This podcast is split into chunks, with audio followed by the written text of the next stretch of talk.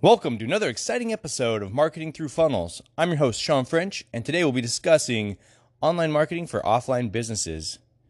Now, when I say online marketing, I'm talking about Facebook ads, Google, SEO, uh, pay per click, any kind of content creation, LinkedIn, and anything you'd be using, a business would be doing online to attract and capture leads. And when I'm talking about offline businesses, I'm talking about businesses that have to meet in person to close a lead, such as real estate agents, loan agents, insurance agents, um, car dealerships, stuff like that, where the actual transaction has to take place offline and having a payment portal on your website or ad isn't really effective in closing a deal. And I'm talking today about this because recently I was talking with a real estate agent and they are running Facebook ads. And I was asking them what they were trying to accomplish. I was just asking basic questions about their marketing on the on the digital platforms. And uh, they really didn't know what they were doing. They, they were boosting their posts and they were like talking about how many likes they had. And we're, you know, five or 10, and they considered that great. And um, so I kept going deeper and started asking him about okay, what do you do to retarget or capture these these people that are actually interacting with your ads? And they kind of looked at me like a you know fallen on my head. They they didn't really understand you know what what the purpose of the ad was, and so without them knowing the purpose, when I was talking about retargeting or capture or any of those other uh, aspects of digital marketing, they just really ha- were at a loss and they, they weren't really comprehending what I said. And like, you know, oh, you're talking in a foreign language. And, and that's very common for all business owners when they start talking, you know, techno babble. But I kept trying to bring it back down to a level that they would understand. And they were just really just boosting, hoping that more people would see their posts, which makes sense. But they weren't really trying to accomplish anything. They didn't really have any goals, and I, I found that kind of odd. And I was like, I wonder if this is this is common. You know, like do they understand that an online marketing strategy for an offline business, you know, isn't just brand awareness. We're not Nike, you know. These businesses need to be able to take advantage of their ad spend and actually turn it into a profit for their business.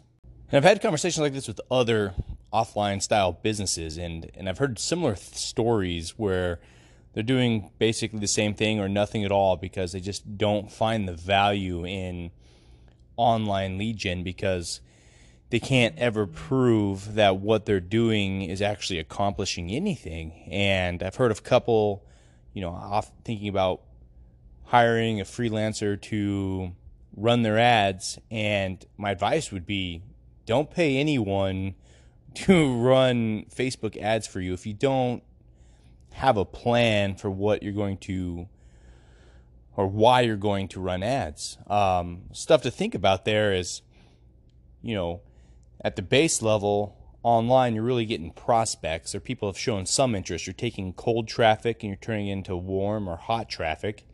And so you need to kind of group those into different groups. Um, they're not a lead. A lead is somebody that comes saying, I want to buy a car, versus somebody says, I think yellow cars are nice. And, um, you know, so you, it's good to differentiate there. But you also have to create systems to, to take these prospects down a path or through a process of which you take them from online to offline as quickly as possible.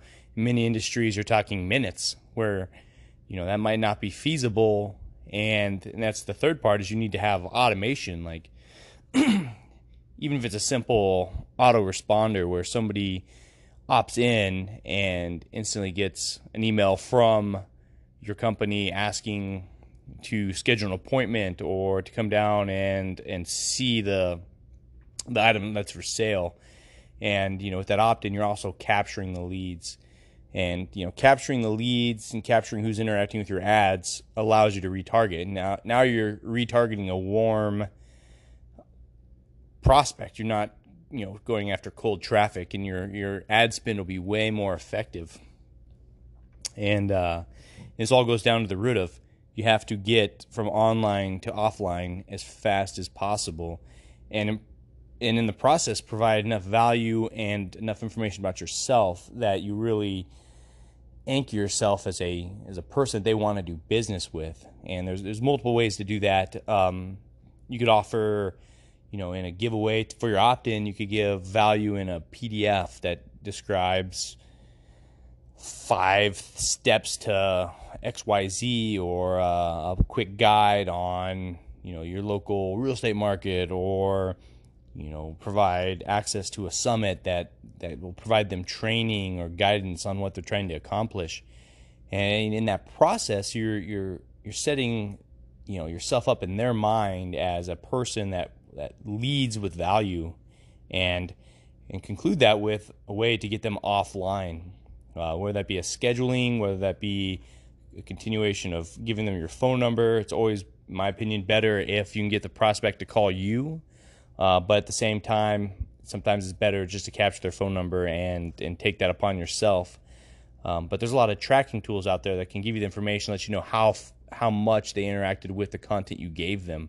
Did they download the the free giveaway? Did they watch your video for X number of minutes? And just all these cool marketing tricks and must-haves in today's in, in you know today's marketplace where you can really take advantage of the tools that were never in existence before now. I mean, we're in the golden age of reach. I mean, before we had to write letters, and which still a decent method, but it was so much harder to track your efforts, and you couldn't tell if somebody actually read the mail. You know, they could just be, you know, round filing it, or this Navy term for tr- throwing it in the trash. You know, but um, and when you're doing this this process of taking them online to offline, it's really important to keep your voice. There's a lot of tools out there that, that can automate it, and I've, I've seen some that, you know, there's a thousand options, and after about four, the the person using the software will just give up. Like, okay, I don't,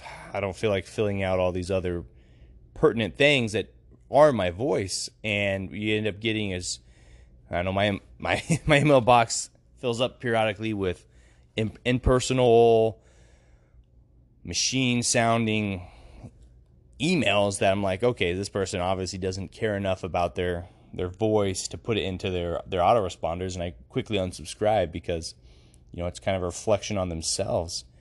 And uh, this is also important for you know the long term part. Like a lot of a lot of the problems with leads versus prospects is you know, it could take six to eight months to take a prospect to a lead, but during that time they're still viable. They're still thinking about moving forward with the purchase.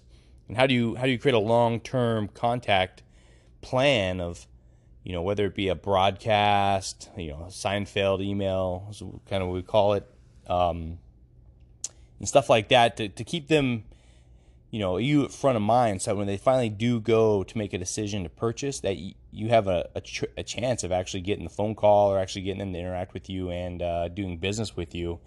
And even if you can only convert 10% over the long term that's 10% more business than you wouldn't have seen before and that's that's pretty big deal.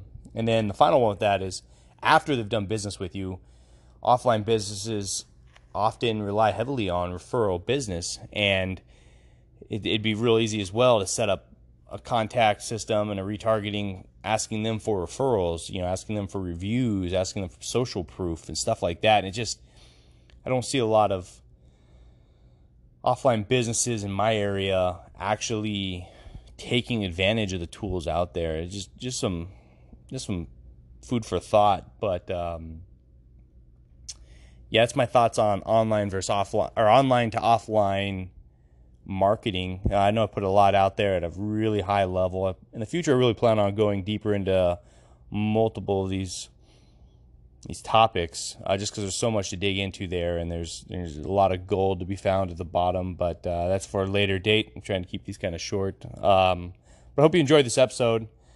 And uh, if you if you take a minute to leave a review, I'd really like to hear how you think I'm doing and what you'd like to hear about. It's really helpful for you know us up and coming podcasters.